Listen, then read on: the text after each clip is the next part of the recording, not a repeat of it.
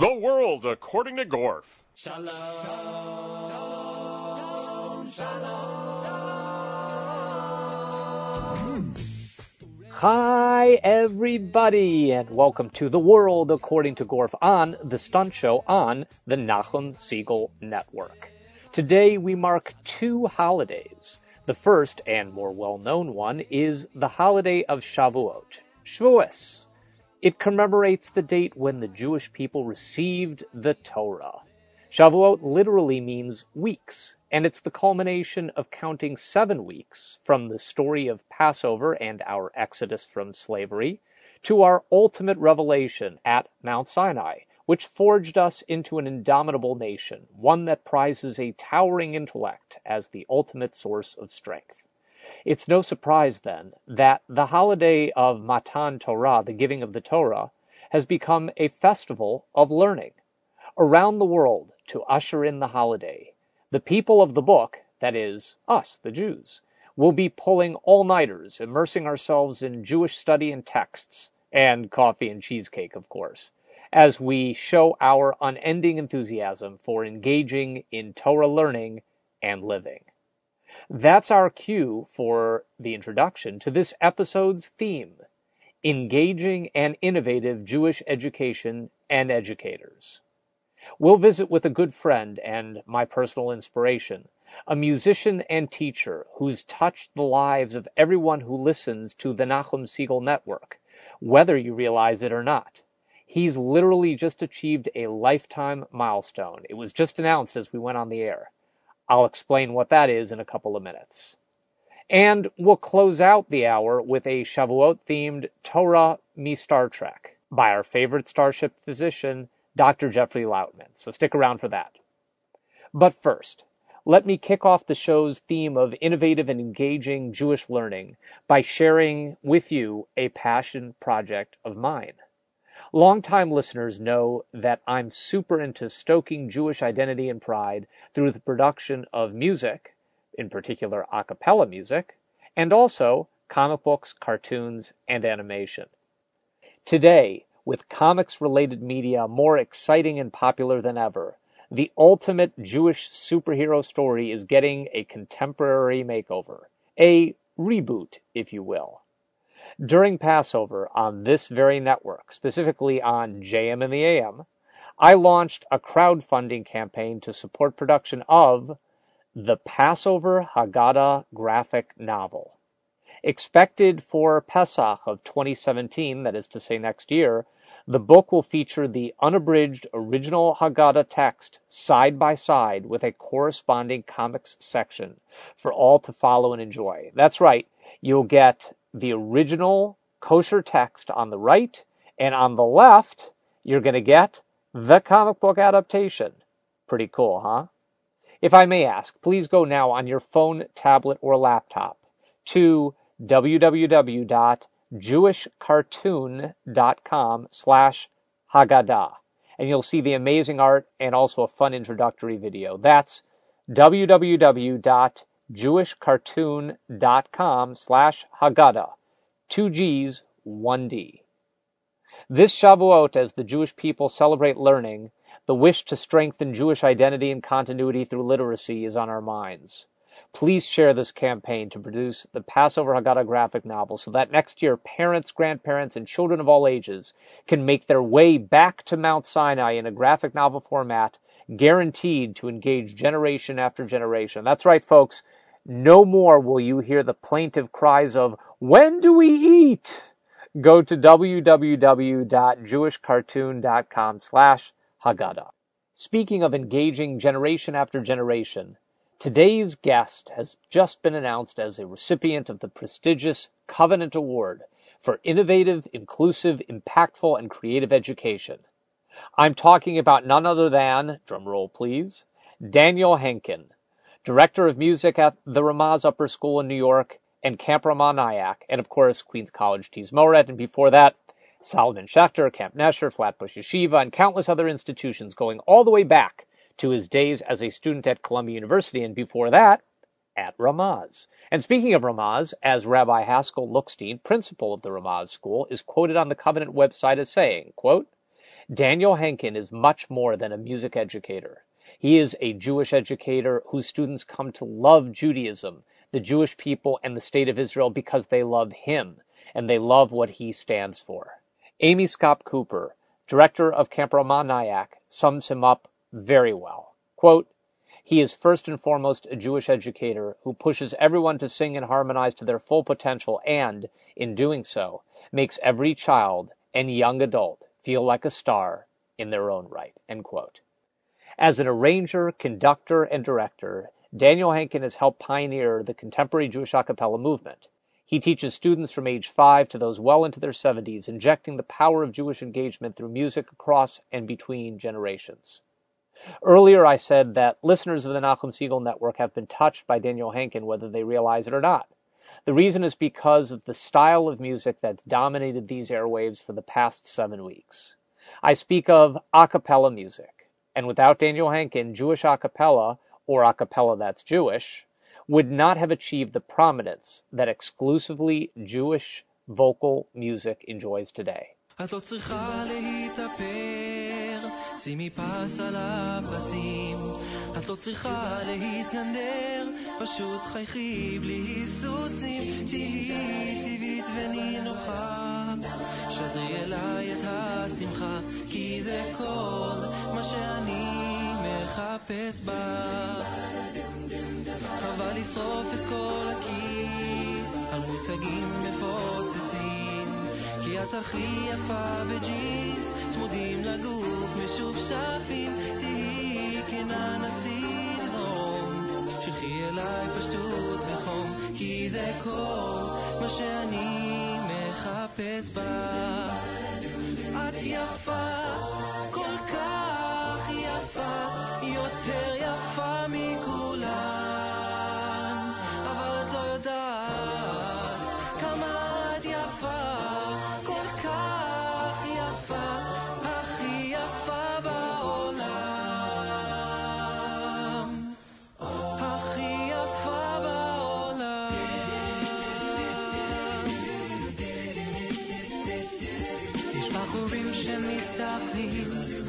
עיתונים קיצוניים, אבל אני הורה יודע כמה את יפה בפנים נסי טיפה להשתחרר עתיד ליד לדבר מול המבט שלך אני אעבר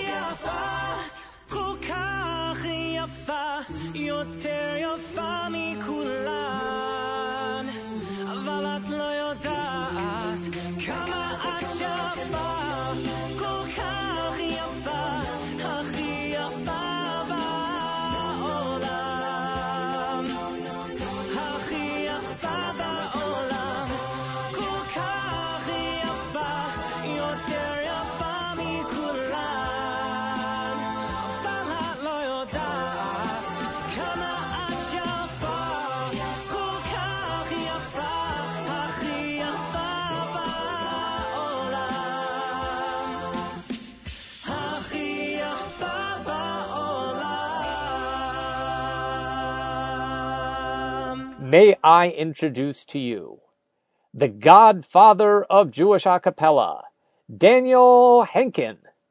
Godfather? Kiss the ring. oh, what's the reason that you are called the godfather of Jewish a cappella, Daniel? Uh, Jordan, the reason is that you have called me that. um, but b- beyond that, um, I've I've seen myself as more the uh, uh, a godfather of Jews in a cappella. Um, the Jewish a cappella part has come has come over the years, but I've been doing this uh, for a long time. Why did you form an a cappella group for Jews, and what was that group called? I formed a group called the Columbia Clefhangers. That was in the uh, spring of 1988, and I was a junior at Columbia College in New York City. And I was looking to sing in an a cappella group, um, a regular secular American college a cappella group. Um, and uh, I guess uh, necessity is the mother of invention. After trying out for the all-male group on campus and not getting in three times running, uh, decided if you can't uh, you can't join them, you start your own. A cappella that's Jewish started as a breakaway. How appropriate. Secondarily, I was looking to be able to sing secular a cappella, but not have to worry about uh, Shabbat concerns. So I started the Clefhangers as an alternative co-ed a cappella group, and we would write on the flyers, no Friday night performances. I don't know what I would call the Clefhangers uh, a Jewish a cappella group in any real sense of the term. It was a it was a secular a cappella group that was available to Jews. So uh, the Jews in a cappella is how I sort of see that. We were offered sponsorship by the Columbia Hillel initially when I started the group, and I politely declined because I was concerned that we would be viewed as a Jewish a cappella group, which would translate into only getting Jewish students. We weren't singing Jewish music. Uh, there was no reason to restrict our membership to just Jews. Uh, this was, this was, um, I guess, part of the American dream, uh, uh, allowing uh, observant Jews to be involved in the in the um, in the culture around them. Was the dream of all Jews at that time to cover KC and the Sunshine Band? That is absolutely exactly. true. I am careful to differentiate Jewish a cappella and a cappella that Jewish people performed in, secular a cappella groups that they performed in. To your knowledge, were there any Jewish a cappella groups as we've come to know them at that time? There was Pizmon. Uh, when I say there was Pizmon, I think um, there may be some disagreement depending on who you ask as to when they started. I believe Pizmon says that they began in 1986, which would have predated the Clefhangers. Um, my recollection uh, is that there was a group called something like Jewish Outreach Through Music, uh, through the Hillel, that went and performed Jewish music, perhaps a cappella or exclusively, I don't know, uh, at in various uh, senior centers and other places doing Jewish outreach, but that it became uh, what is now known as Pizmon at some point afterwards. My recollection is that Pizmon was more of a choir at that time, mainly because most of us didn't really know what a cappella was. Even in the secular world, Rockapella was just being formed. Uh, there may have been a couple of other professional groups that were influencing us. I can't remember when Spike Lee's Do It a cappella. That was later. That, that was 1991, I believe. Okay, so that was about the time that I got into it. So I when would you say that choral, Jewish choral music began to morph into what we now know as a cappella? Traditional choral, choral music is more about um, independent uh, lines, and so it's it tends to be more polyphonic. It can be imitative. They're, they're often saying uh, every line has a often has lyrics. Um, so the the alto line, the tenor line, each line can often stand on its own, and it's about the the horizontal lines uh, and how they come together. Contemporary a cappella uh, is more about a solo saying words and background saying syllables, often trying to imitate instruments. Uh, it's more um, sometimes it's homophonic, uh, where it's about vertical chords and color and things of that nature. Um, so in that way, whether it's Jewish or secular, that's uh, that would be a distinction. I mean, the, the Jewish choral move, movement is, I guess, known best through through Zamir, um, has been around for a long time, and certainly it predates any of the Jewish contemporary a cappella. Definitely have to give a tip of the hat to Monty Lazar and Zamir and Hazamir. I know that one of my foremost experiences with performing Jewish a cappella was at one of these Zamir Chorale festivals over the summer, and we'll talk about that a little later perhaps. But I'm curious, tell us quickly after well what were you doing at columbia university and chart for us your graduate postgraduate and career path so we get an overview of your illustrious career? Sure. I i was uh i can well i can begin with my first a cappella experience because that would probably be relevant here. Um after going to to the the ramaz school in in Manhattan um, and graduating from Ramaz, and I had begun getting into singing there in high school, um, and not necessarily a cappella, but just some singing and harmonizing.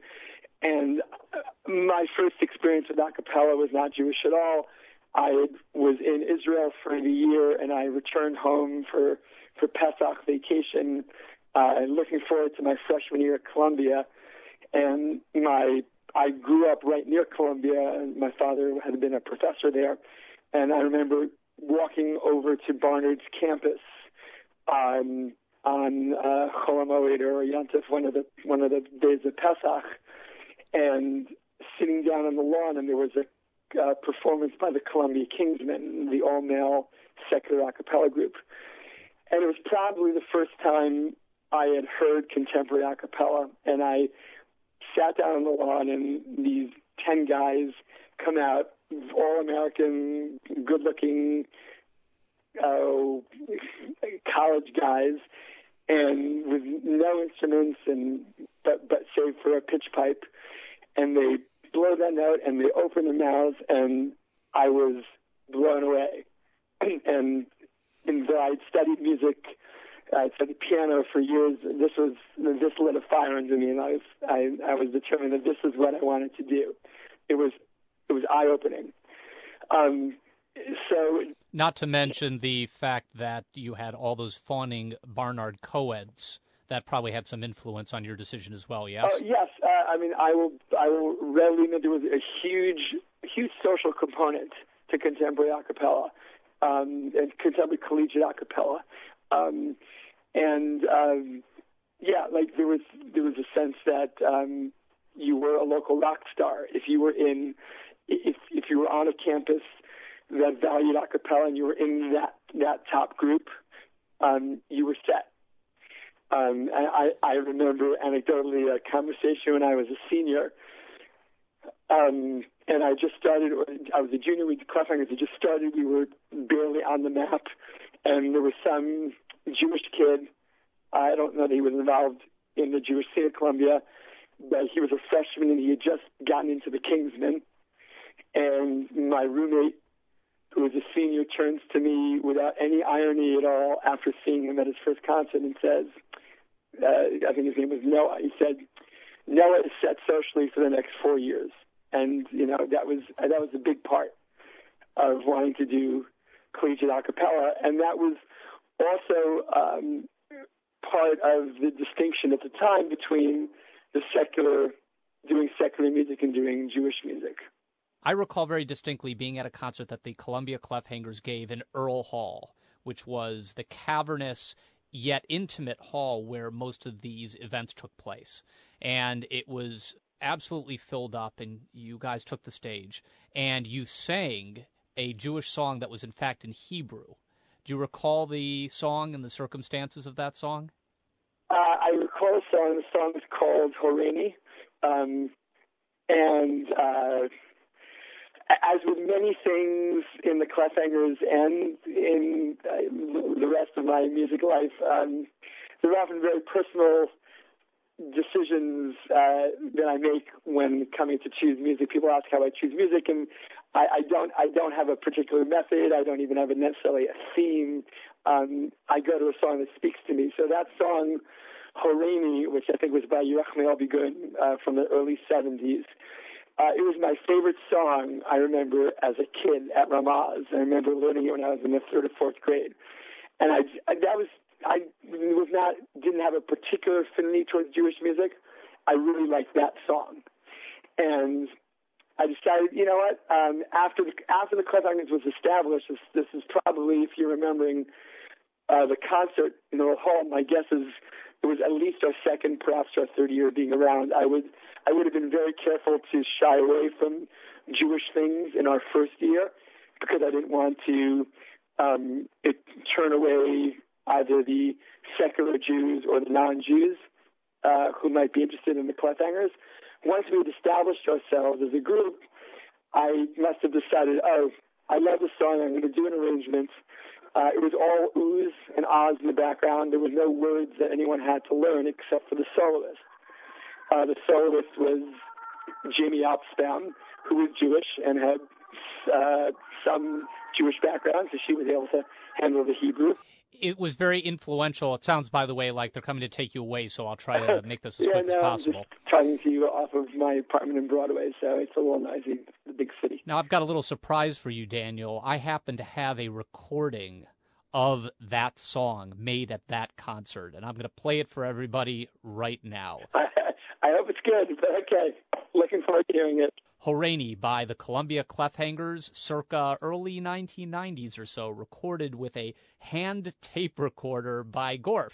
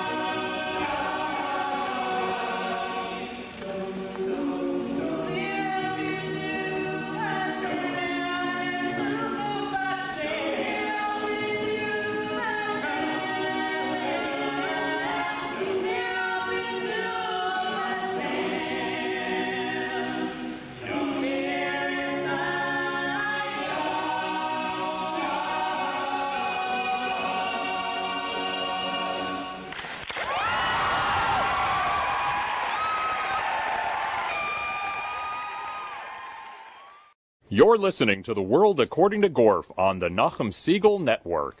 Daniel, what did you study at Columbia? And you said you started at Ramaz, the venerable high school on the Upper East Side of Manhattan. You eventually would come full circle back to Ramaz. Fill in the gap for us. Sure. I studied uh, music and philosophy at Columbia. I was a double major. Uh, I was there for five years. Um, I was, uh, as a child of a Columbia law professor, I had the benefit of uh, uh, free tuition at Columbia, which um, allowed me to take my time there. So between the double degree and the fact that it was my junior year that I started the Clefhangers, so the, the, the fifth year allowed, allowed me another year with them and time to finish off both of my degrees. After Columbia, I went to graduate school at Indiana University's School of Music. I was in Bloomington, Indiana for two years and got a master's in music composition. After that, I moved to Baltimore for three years and was the assistant principal at uh, Chizuk Amuno's Rosenbloom Religious School, where I had a variety of roles, uh, uh, administrative. I taught uh, Judaics, and I ran their music program, and I started a uh, an adult community chorus there called Kol Rina through Chizuk Amuno's synagogue, which is still around today. After Baltimore, I moved back to New York uh, where I uh, got married, and then I worked for the next 11 years at Yeshiva Flatbush in Brooklyn and Solomon Schechter Day School of West Orange in New Jersey, um, teaching music and directing choirs. Four years ago, I uh, came back to Ramaz after a 22 year hiatus and um, took over as director of music at the Ramaz Upper School. Uh, I left out, I realized uh, in 1996 when I returned to New York, I started Tizmoret, which is the Queens College Hillel Jewish a cappella group. I ran Hazamir of Manhattan for three or four years, and uh, during the summer I've been doing choirs at camps uh, as varied as uh, Camp Morasha, uh, Camp Ramah in the Berkshires, Camp Nesher, and to bring us up to date, I am now um, at Ramaz and I direct Tizmoret and uh, do a variety of choirs through Ramaz from their third or fourth grade through an adult community chorus. So I have about five uh, five ensembles currently. I would say that you are way underestimating your influence with a whole generation, probably more than one generation of Jewish singers in the New York, New Jersey area, and by extension, all the places that your students have gone to post graduation. Uh, I think that influence can best be summed up or exemplified for me by an experience that I had with you personally we were at the Acapajusa, I think that's what it's called, event mm-hmm. that Mike Boxer organized. That was at Makor back when it was on what 67th Street or something on the west side of Manhattan. Right. They had a, a nightclub type atmosphere downstairs in the basement, and about 300 uh, jockas, as I like to call them, Jewish a cappella fanatics crowded into the basement to see a number of different groups. One of them was my group Bitachon, and I would say that that's probably the best concert we've ever given. We we just had such a wonderful time and got such a wonderful reaction after having come back out of retirement after five years of not singing together. Sure. And uh, that it's a whole story about how easily it came back to us again. It shows the power of rehearsal. But I remember towards the end the I, who was it? Somebody got up on stage. Maybe you, you remember exactly who it was, and said, a show of hands, how many people here know Daniel Henkin's arrangement for, and I don't remember which song it was. There was one particular song. And just about every hand in the place went up. And, and these were people from many different iterations and generations of choral groups and Jewish a cappella groups. And spontaneously, the entire room broke out 300 people in an a cappella arrangement of your song, broken up into perfect four part harmony. And it was just remarkable and moving to me to see how much you have, as I said before, influenced so many singers to love this kind of music and, more importantly, to be professional in their execution of this type of music. Which leads me to the next question, and that is talk to me a little bit about performance when you are directing a group, whether it's your arrangement or not, what are you looking for in the performance? That's a good question. When you say the performance, I would I would focus I focus primarily on the music. It would be interesting to chart the direction contemporary a cappella and by extension Jewish contemporary a cappella has taken over the past 10 years. Um, I think when people say performance now, they include many extra musical things, such as choreography. For me, it's been first and foremost about about the music. Um, it's about the preparation, um, the tightness of the sound, uh, trying to be spot on with the entrances. Uh, I would say that one thing I've gotten from that Hazamir experience was to think about uh, bridging the gap between the contemporary style and the choral style, and you know, things like uh, vowel shape and rounded tones that uh, people may think of more the in the purview of the choral world. Um, those those can be brought to bear in making your contemporary a cappella song sound sound uh, more attractive as well. So for me, it really comes down to the music, and I'd say only recently um, have I, you know, been paying a little bit more attention to to the look, I guess, and to choreography and things like that. That's not my. That's not why I went into a cappella. It's not my strong suit, um, but I do see how it, it it can enhance a performance, and so I do think there is a value in it. But it's not uh, where I put most of my energies.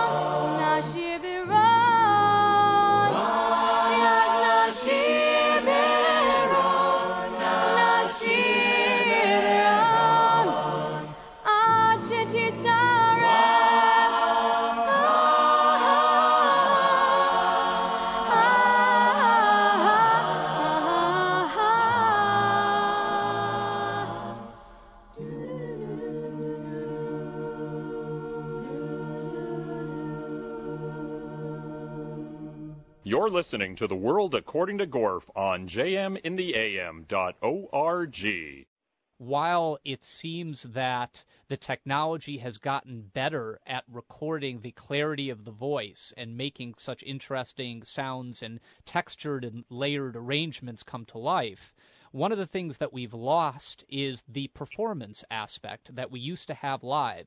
Our pitch may not have been absolutely perfect, but there was an energy and most particularly an emotion that came through that I think many times gets lost or at least is much harder to maintain or find in contemporary recordings.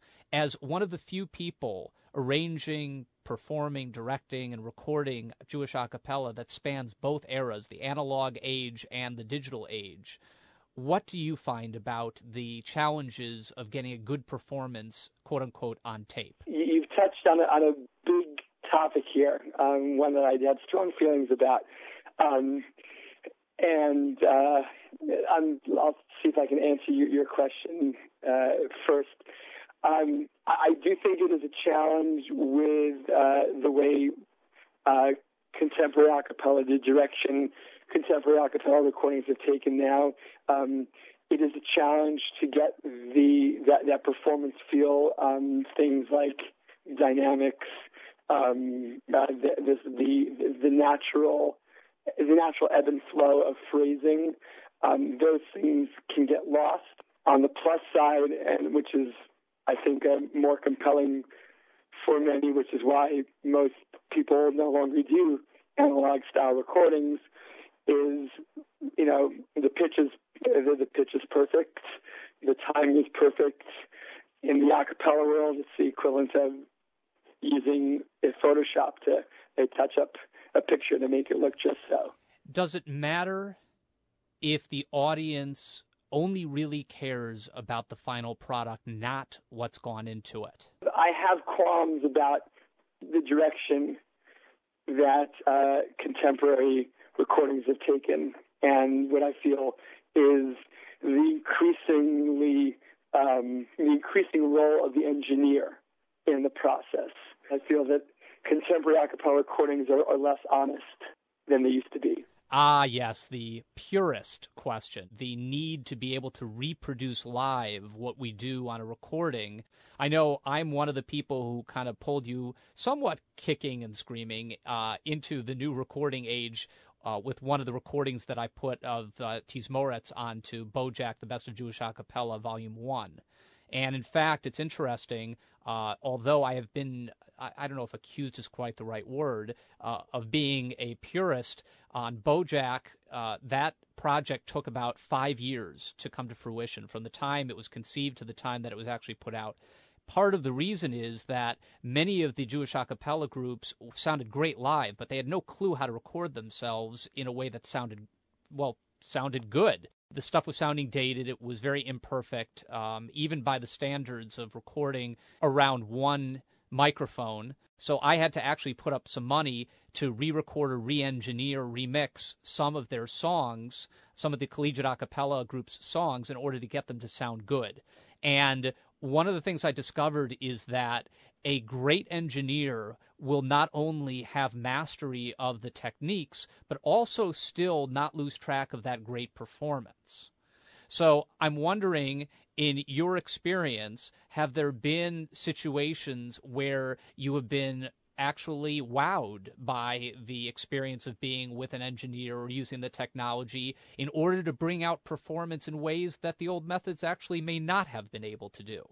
I am impressed with what engineers can do uh, with a cappella recordings. It's something I struggle with because I do find it. uh, I mean, I use the word honest, and that's that, that is a loaded term. Uh, I understand. I guess what I feel is that one can say that it levels the playing field. By that I mean you no longer have to be a really good a cappella group to make a really good a cappella CD. I would argue that the groups that weren't making good recordings probably weren't making great performances either. The Jewish collegiate a cappella scene has been uh, the poor stepsister of the secular scene for many years, um, and it has come a long way. And now, um, it, I think it is. It's, it would be an interesting thing to chart the relation between the Jewish collegiate scene and the secular collegiate scene in terms of how these groups have developed, the kinds of music they're singing. For a, lo- a long time, there was really no there was no good comparison between a top secular group and a, and even a top Jewish group, and the and the average the average secular group and the average Jewish group. They, they just weren't on the same same level.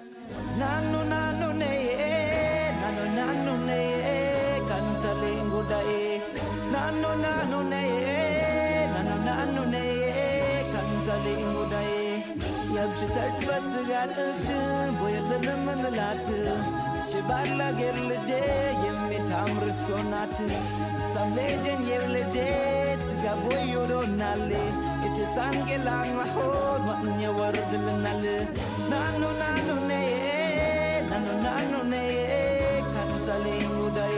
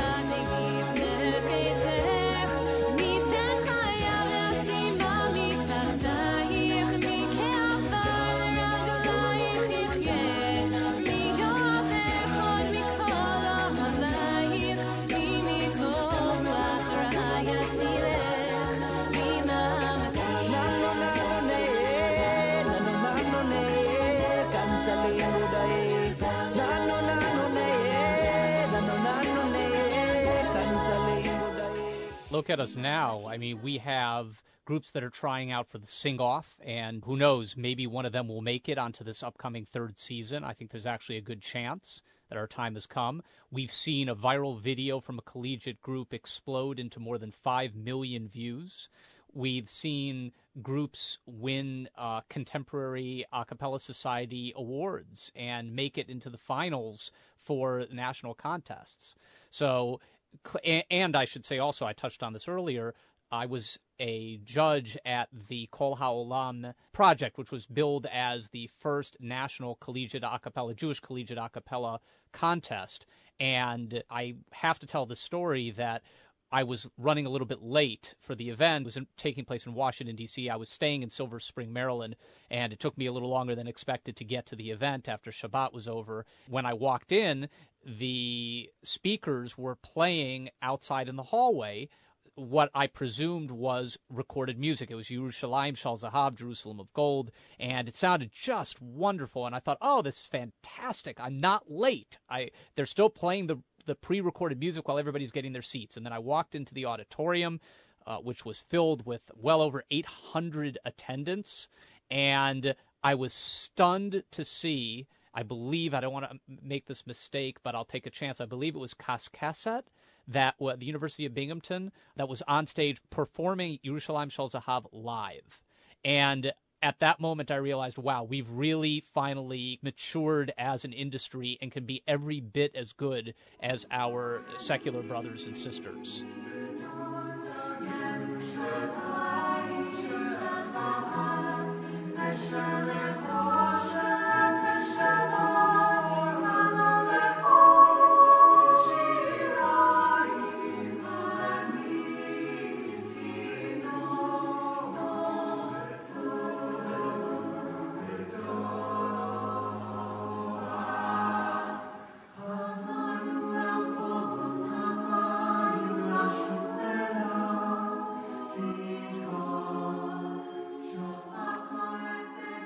I want to talk a little bit about your arrangements. Earlier, we played one of your Columbia Clefhanger songs, Horeni, and when I was uh, first beginning uh, to form Bitachon and write original music for Bitachon, still, besides 613, one of the only Jewish a cappella groups that performs original music, stunningly. Uh, A little shout out, by the way, to uh, any of the collegiate a cappella groups that are starting to get into original music.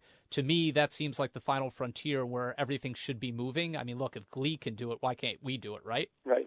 So at the time in 1991, I had nothing to go on. I had no way of learning how to write and arrange this a cappella stuff. There was no internet. I didn't know about any books. I didn't know about any resources, anybody that did it professionally.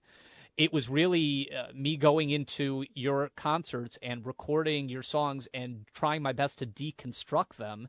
And in fact, the very first Bitachon song that I wrote and that we recorded, it's the first song on the very first Bitachon album, Vayehi, was influenced by your arrangements, the doot doos and the bop bops that you were doing at that time. Can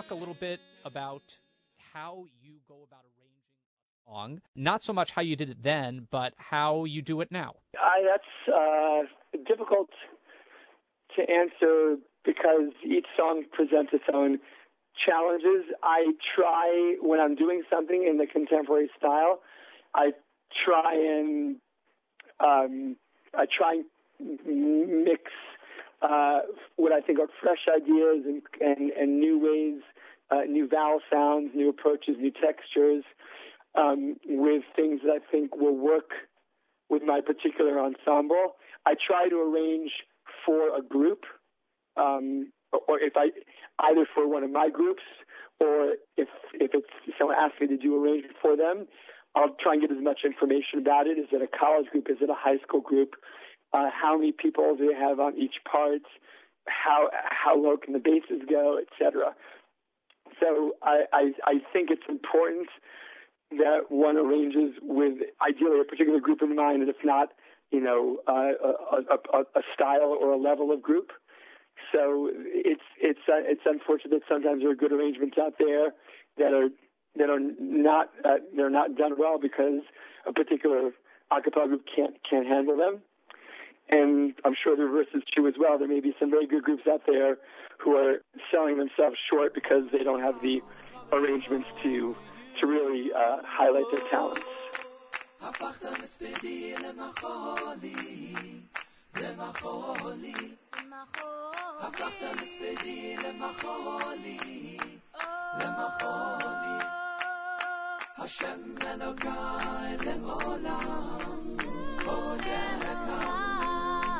The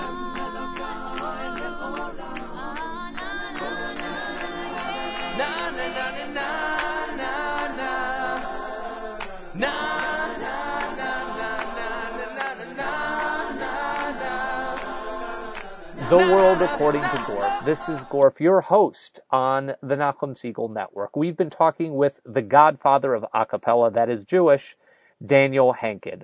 Earlier, I was trying to recall the name of a song that 300 people spontaneously broke out into in four-part harmony, all taught by Daniel Henkin at the Akabajusa Festival in the old Makor Brownstone on the Upper West Side, and it's just come back to me.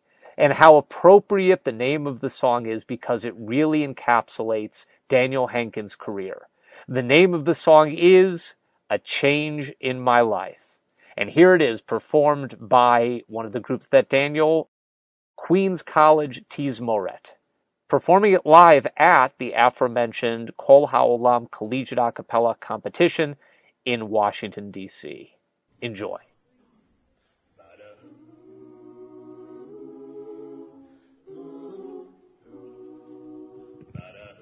Standing cold and scared on top of Blue Hill. There came a moment when I lost my will.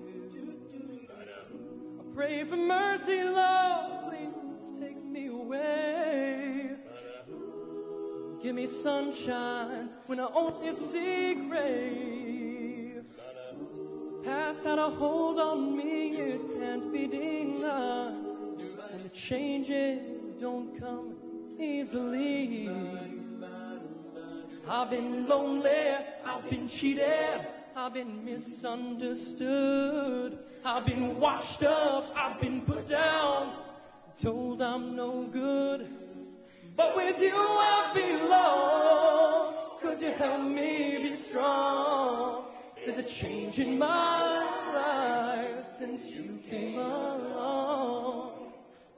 Whoa, whoa, whoa, yeah. Now I don't mind working so hard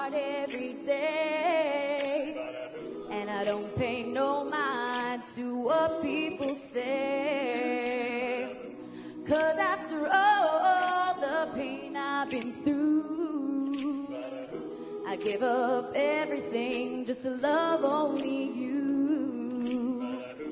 All my life I've held my head bent in shame. But now I've found you, and with you I remain.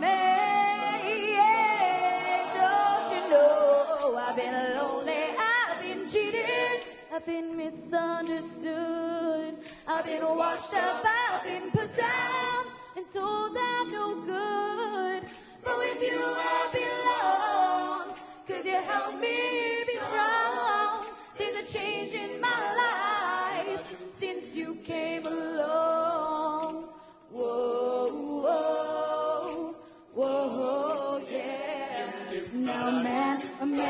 crazy when his life is all wrong. And a heart, a heart gets weary when it doesn't belong. And the road, the road gets rocky, Lord, you've got to keep on. Let the new light keep shining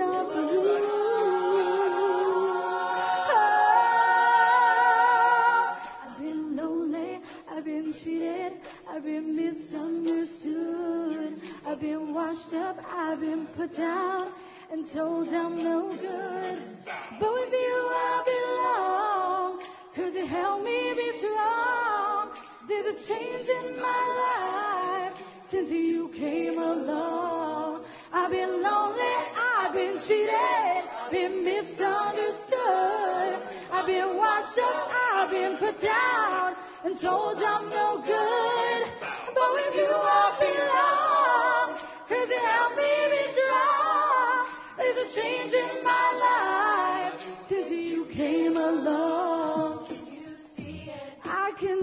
Can see this love forever. Can you hear it? I can hear it in my heart. I can feel the power. There's a change in my life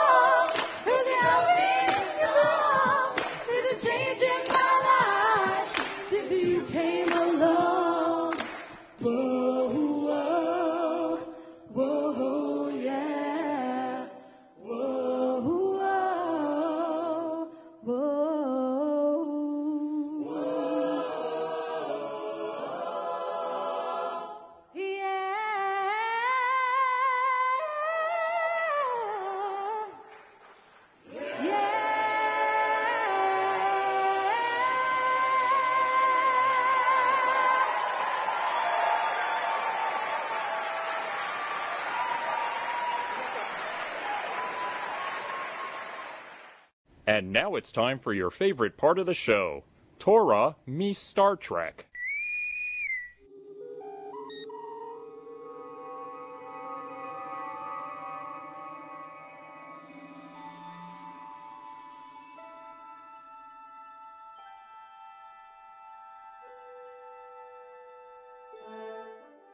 Welcome back to Torah MeStar Trek, and this is our Shavuos edition.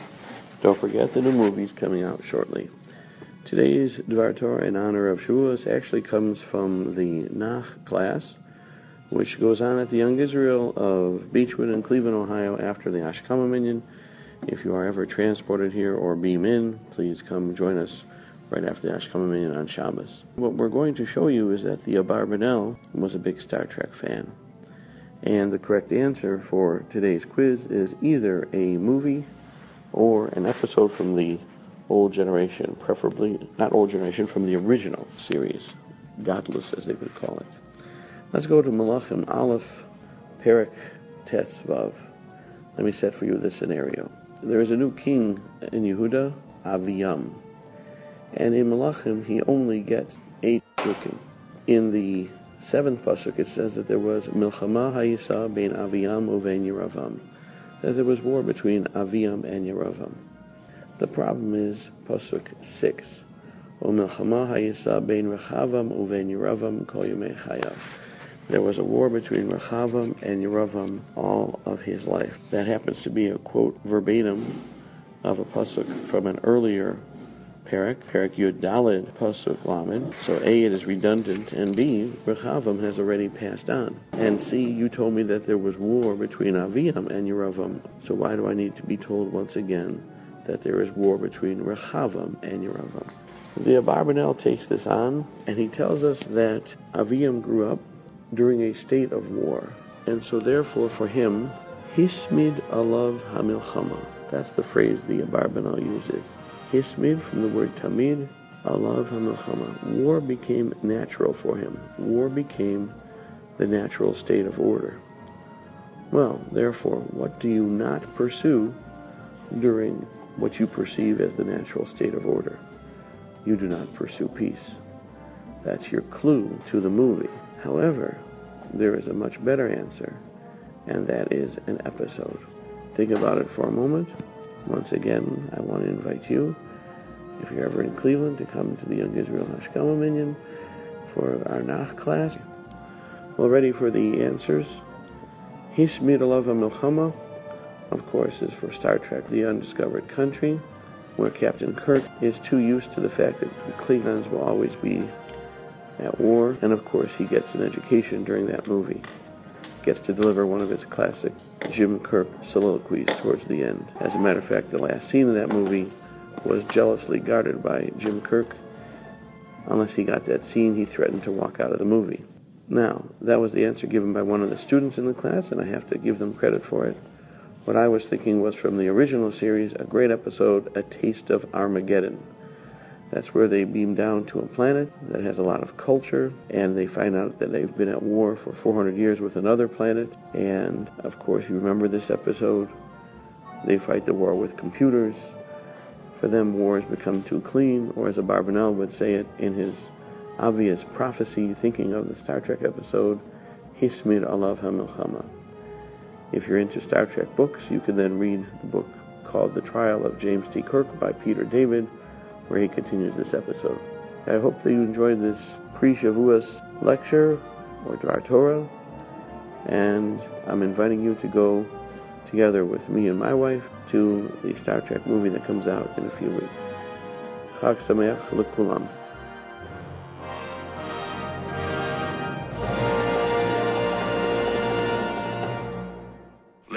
And prosper. Comments, questions, or you just want to fetch? Go to facebook.com slash the world according to Gorf. That wraps another episode of The World According to Gorf. I am your host, Jordan B. Gorfinkel, Gorf on the Nachum Segal Network. As always, to enjoy your weekly dose of Jewish humor, go to jewishcartoon.com and please check out this special link, jewishcartoon.com slash Haggadah, to be a part of my passion project, the Passover Haggadah graphic novel, now in production, God willing, for release next year.